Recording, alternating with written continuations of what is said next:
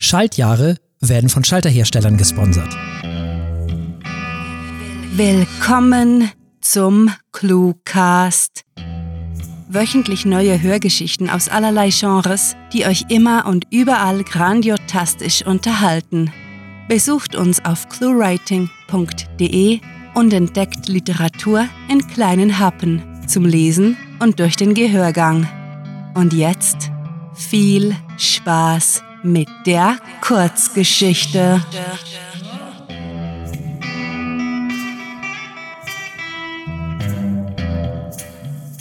Jarvis braucht vier Dinge.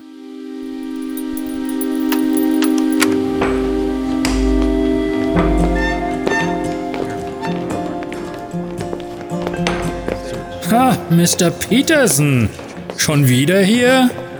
Hank Lewis Wärteruniform verlieh seiner ohnehin stattlichen Erscheinung noch mehr Autorität.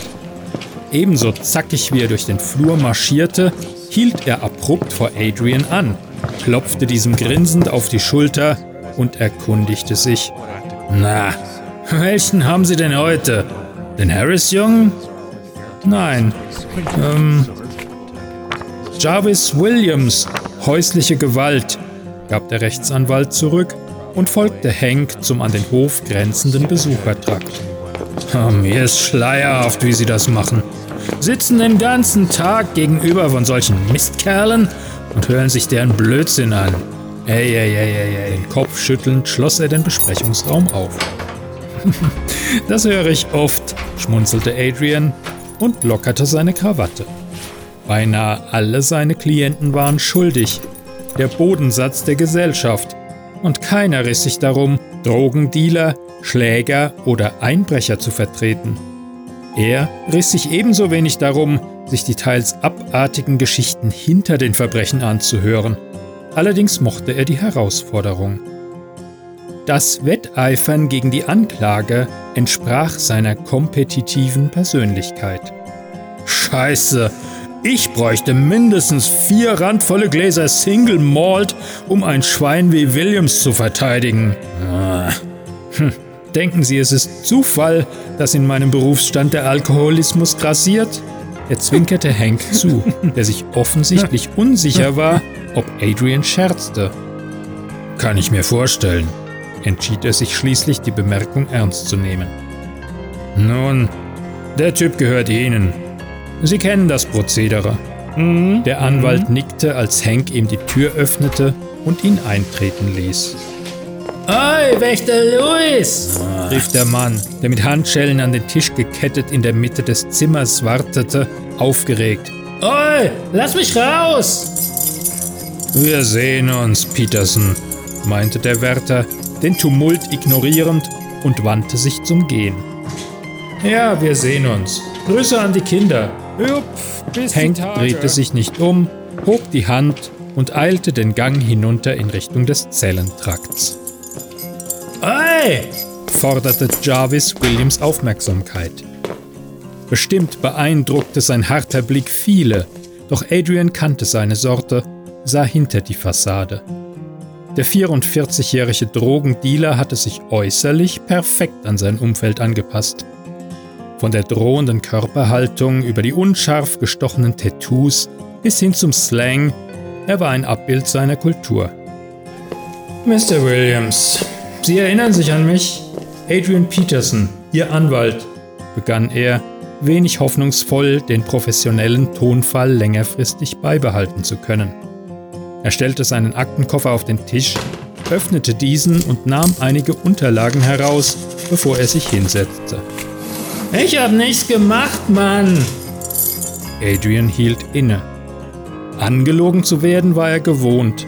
Damit hatte er sich abgefunden und wusste, was zu tun war. Hm, Mr. Williams, seufzte er, linste auf dessen Akte und schob sie ihm dann demonstrativ langsam zu. Mr. Williams, das Thema hatten wir bei unserem letzten Treffen bereits. Es liegen vier Zeugenaussagen gegen Sie vor, darunter die des Opfers und des behandelnden Arztes. Die Schlampe erzählt nur Scheiße!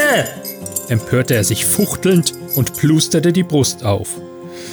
Statt von der aggressiven Geste wegzurücken, beugte sich Adrian nach vorn und schaute Jarvis Williams dabei zu, wie er sich beruhigte.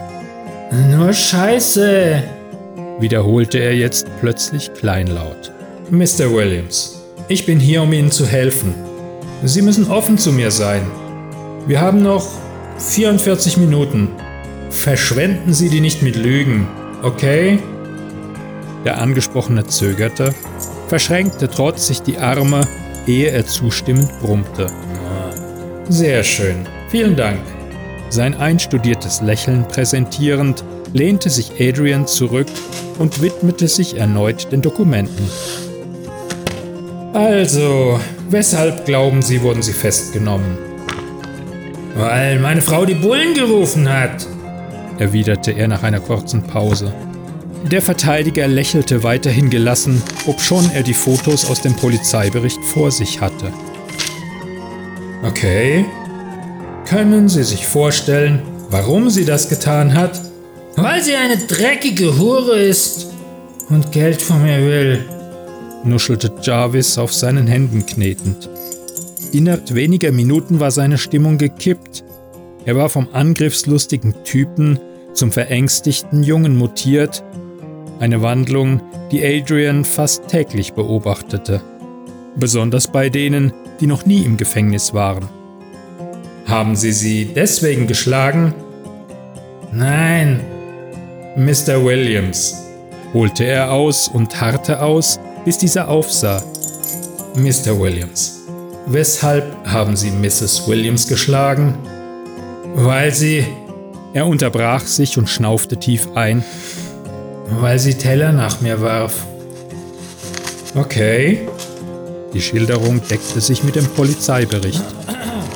Ob sich die Jury überzeugen ließe, er habe seine Frau aus Notwehr krankenhausreif geprügelt, war zu bezweifeln. Wenn es um häusliche Gewalt ging, waren sich rechts wie links ausnahmsweise einig. Keiner wäre gewillt, einen, der gegen seine knapp 1,50 Meter große Frau handgreiflich geworden war, ungeschoren davonkommen zu lassen. Glauben Sie, das war richtig? Natürlich war Sympathie käuflich, Leider verfügten weder Jarvis Williams noch seine Familie über die Mittel, die dazu notwendigen Untersuchungen sowie Experten zu bezahlen. Nein? Es klang wie die Frage eines Schülers, und genau das war das Problem. Jarvis wirkte keineswegs kindlich, im Gegenteil. Sein rohes Äußeres, die schiere Kraft, die er ausstrahlte, vor allem aber die Gesichtsverletzungen seiner Frau waren schwer damit in Einklang zu bringen, dass er lediglich ein Opfer der Situation sein könnte. Diese Unstimmigkeit würde zwangsläufig als Unehrlichkeit gewertet werden und nichts verärgerte die Jury mehr. Mr. Williams, glauben Sie, Ihre Frau mag es, wenn sie geschlagen wird? Nein. Okay. Und glauben Sie, die Polizei kommt gerne zu Ihnen? Nein. Okay. Glauben Sie also, es war richtig, Ihre Frau zu schlagen? Nein. Eine aufrichtige Antwort. Somit ein Anfang.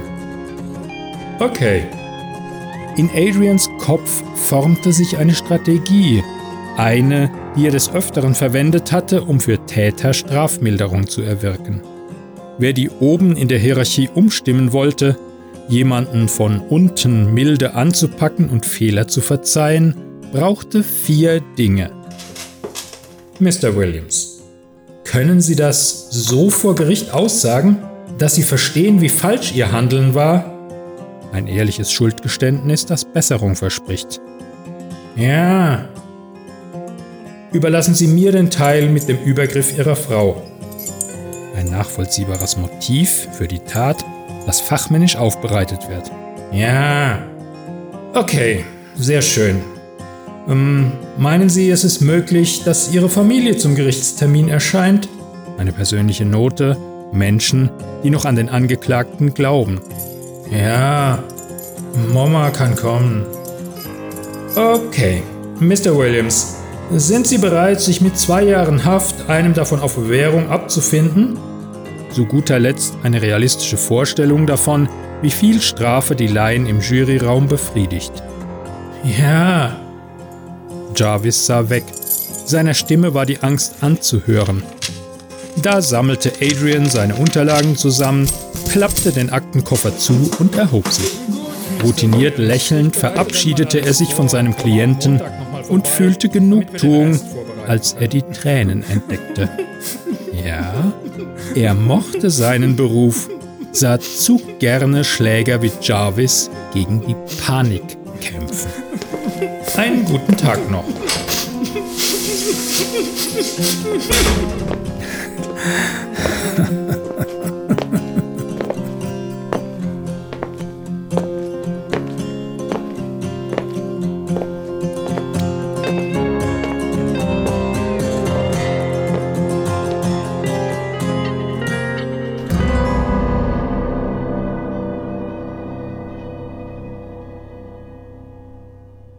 Das war Jarvis braucht vier Dinge, geschrieben von Rahel. Für euch gelesen hat Klaus Neubauer. Diese Kurzgeschichte spielte am vorgegebenen Setting Besprechungszimmer und beinhaltete die Clues oben, unten, links, rechts und Mitte.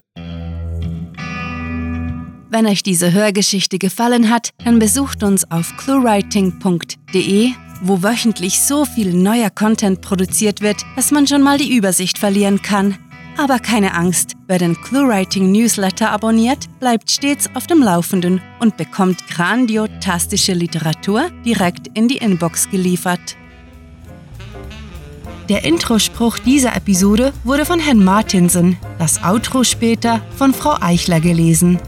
Gemeinsam kreieren die beiden den befreundeten Podcast Feuilletöne die wöchentliche Kultursendung für Augen, Ohren und Hirn. Macht Ihnen, uns und euch eine Freude und besucht die beiden Grandiotasten auf feuilletöne.de. Euch gefällt unsere Arbeit und ihr möchtet eure Freude mit uns teilen? Dann schaut auf patreon.com slash vorbei und unterstützt unser Projekt mit einer Kleinigkeit. Damit werdet ihr zu den Grandiotasten, die wir mit literarischen Rewards wie exklusiven Kurzgeschichten und der Möglichkeit, als Gastautor bei uns aufzutreten, beschenken. Apropos Grandiotasten, was wäre der Cluecast ohne seine Stimmen? Auf unserer Seite entdeckt ihr sie alle, also besucht diese Helden des Cluecast auf cluewriting.de slash cluecaster und vergesst nicht, dem Echo ihrer Stimmen zu folgen. Das war es für diese Folge und wir verabschieden uns mit dem Cluecaster-Kampfschrei.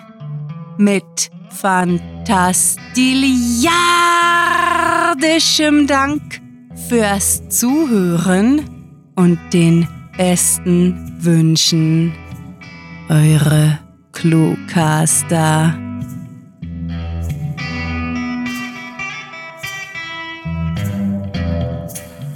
Sind Influencer eigentlich ansteckend? Der Cluecast ist eine Produktion der Literaturplattform ClueWriting. Für Feedback, Anregungen, Literatur und weitere Informationen begrüßen wir euch jederzeit auf www.cluewriting.de. Grandiotastischen Dank.